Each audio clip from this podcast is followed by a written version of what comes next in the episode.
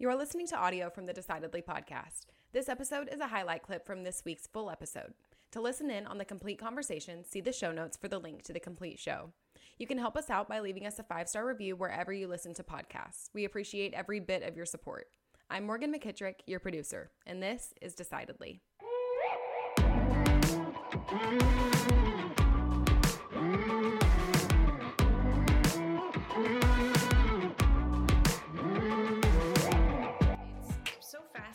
Actually look at, at the World, WHO, the World Health Organization, actually um, decided to identify burnout as an occupational phenomenon. Workplace stress left unmanaged. They made that distinction in 2019 and actually inter- added um, burnout to their international classification of diseases, their IDC 11, which they didn't go so far as saying it's a medical syndrome, but they did identify that it is um, a symptom of chronic stress. Sure. But they outline these six root causes, and overwork is one of them because it kills 2.8 million employees per year. It's pretty catastrophic.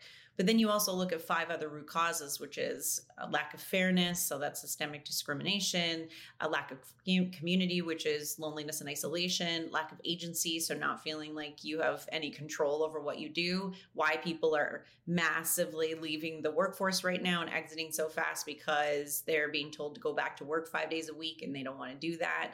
Um, and then also lack of um, rewards for effort, so just over overwork and not getting paid fairly for it, and then lack lack of values. So this sense of this values mismatch. You know, when you're working so hard, you feel really disconnected to why you even did are doing the job in the first place. And so those are the six root causes. And they're definitely not solved just with self care, which is a big part of what I try to get across to folks. Sure, sure. I, you know, we we talk a lot about value alignment uh, in the work that we do. You know, as we focus on decision making, decision making really hinges on how you relate to your values. Are you aware of them? Are you using them for decision making? And so, when you look at a job situation, are you're saying that there, if there's a misalignment in values, that that can contribute to higher incidence of burnout?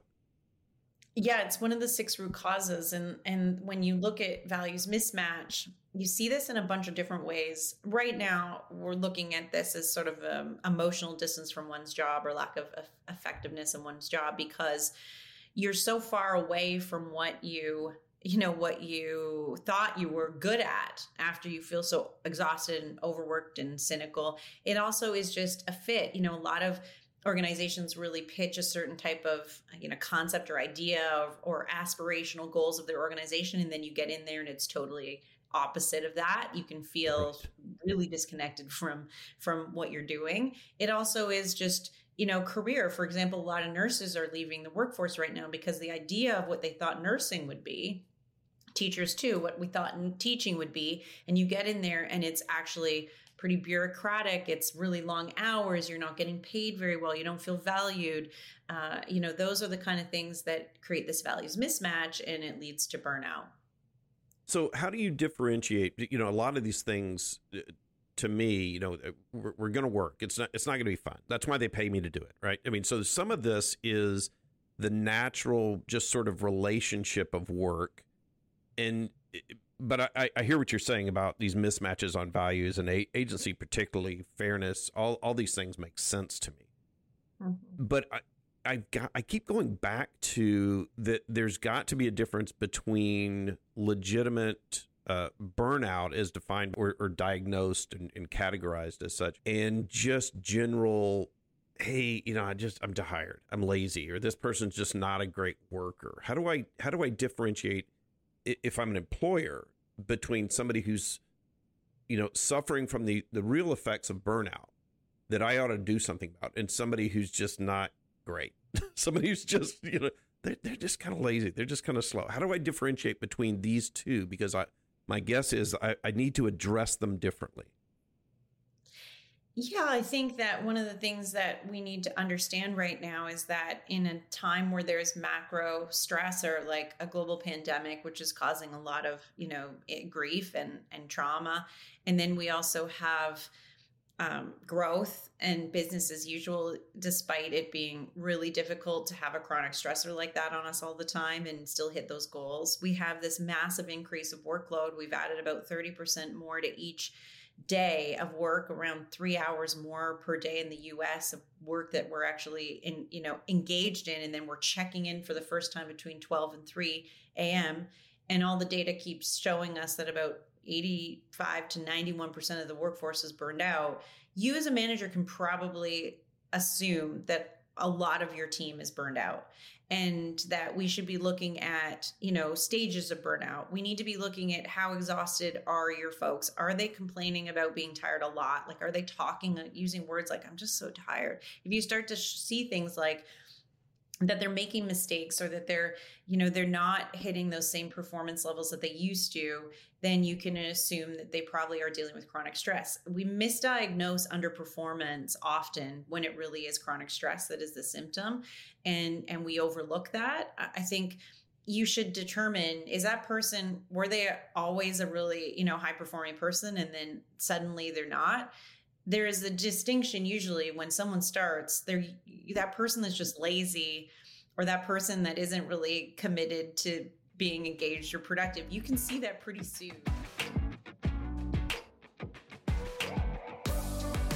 You know I, I think there's there's a i need a certain level of stress in my life i think most people do to perform. And and if you take away too much stress from me i, I feel like a rudderless ship you know? So how do you balance between making sure you've got enough stress, enough goals out there that you're working towards that you that you can achieve and grow and strive for something, but you you, you don't want to create this this burnout effect. I love that question because a lot of people, um, you know, and I write about this the, in the book. The people that are most at risk of burnout are also those that have re- they're really bad at self-care. They have high perfectionist strivings that end up being kind of dangerous. Their passion goes from harmonious to obsessive very quickly. Um, and so you've got sort of the like i said this recipe for burnout because industries love those types of people that just like really push themselves and they don't their boss doesn't even need to push them because they're the ones that are you know working these unsustainable you know hours.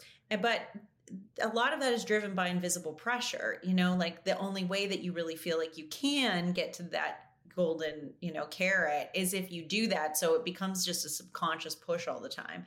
So there has to be a better realization of what actually makes you most successful and what kind of boundaries do i need to maintain very healthy harmonious relationship with my workload and then not take it to a point of obsession. And we have to start putting those checks and balances in. So is it, you know, I've stopped spending time with my family? Is it, you know, I don't engage in things that make me happy outside of work? Like there's no hobbies that that I'm engaged in? Am I doing, you know, am I saying yes to all these projects and I'm not actually as effective because I've said yes to so many things? Um, how do I make sure sure that I balance the other parts of my life? Because you know, work is really an important part of our life satisfaction. If we like right. work, it does improve just overall, you know, happiness in life. Sure. Um, but we also have to start thinking about like what are our deathbed regrets? You know, is it going to be that I, you know, finish the brief on Friday or or finish the brief on Monday? Like no one actually cares. Doesn't matter to anyone. And at you know 95 when you're sitting on your deathbed hopefully you you know you you get to live to 95 you won't be regretting any of those things that you didn't do or you didn't get to. You'll be regretting that you have no family and friends around you.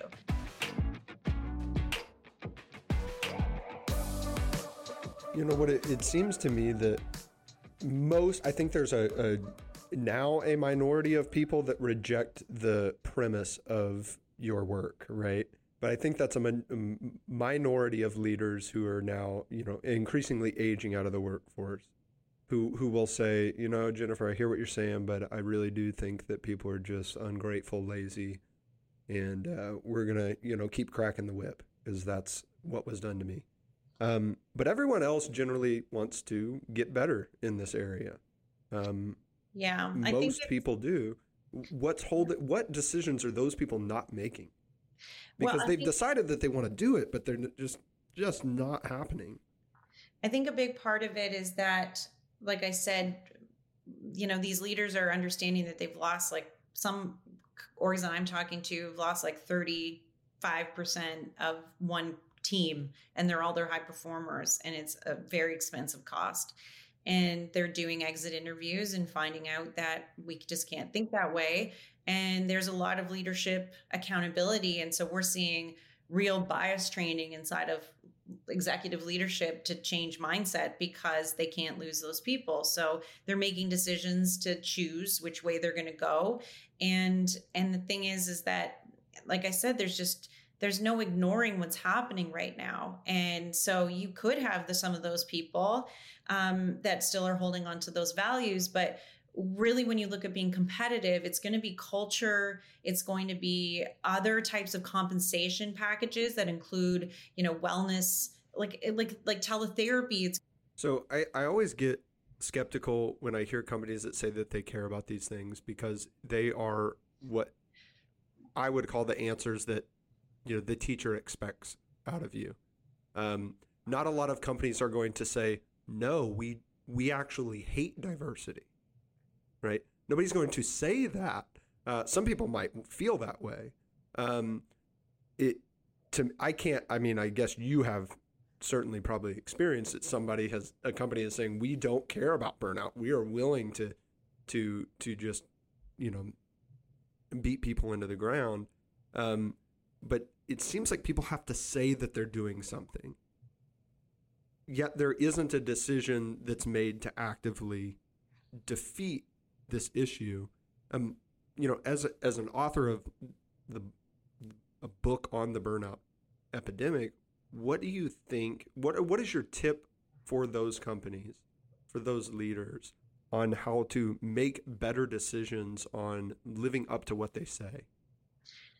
Yeah, and, and I do see a lot of you know people that are providing lip service to it for sure. You know, I, I hear these declarations of you know, we're going to give a week off to our burned out, employees. And that's something that really bothers me because it's like, well, they're going to take a week off, but go right back to getting burned out. So it yeah, sounds really sexy and everyone yeah. loves to put the headline out there. It's all over the, you know, media. It's just such a great gra- headline grab, but it, it means nothing. Yeah. I, so I, I think would think that, some, for, for some people actually being away from the office might create additional stress. Yeah, there's this really great ADP study that said it's like a 17 hour time deficit that you like you lose 17 hours of time to go on a vacation these days because you have to do like multiple hours beforehand to get right. ready and then all these hours to catch up on the way back and you've probably been checking your email the whole time while you're away. So I think like these ideas are great, but are they really getting to the problem? And so uh, I've seen companies that are trying, and I'm sure they think it's a good thing, like they think that they're doing a good thing, but then they realize that they're not because nothing changes. And so that's the shift that I think a big part of what I feel like my role is, is just to get people thinking about burnout and, and stress in a different way than how we've been attacking it so far.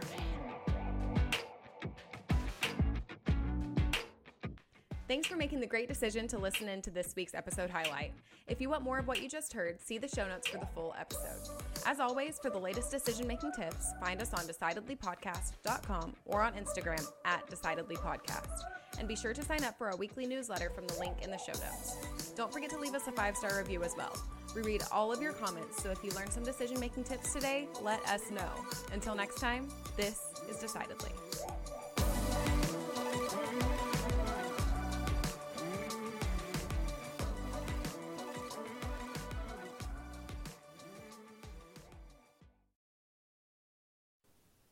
Insights, advice, and comments provided by Sean Smith, Sanger Smith, and speakers identified as part of the Decidedly podcast should not be considered recommendations. Speakers who are not identified as members of Decidedly are expressing their own opinion, and their statements should not be construed as reflecting the views of the Decidedly team. This podcast is produced solely for informational purposes, not personalized advice.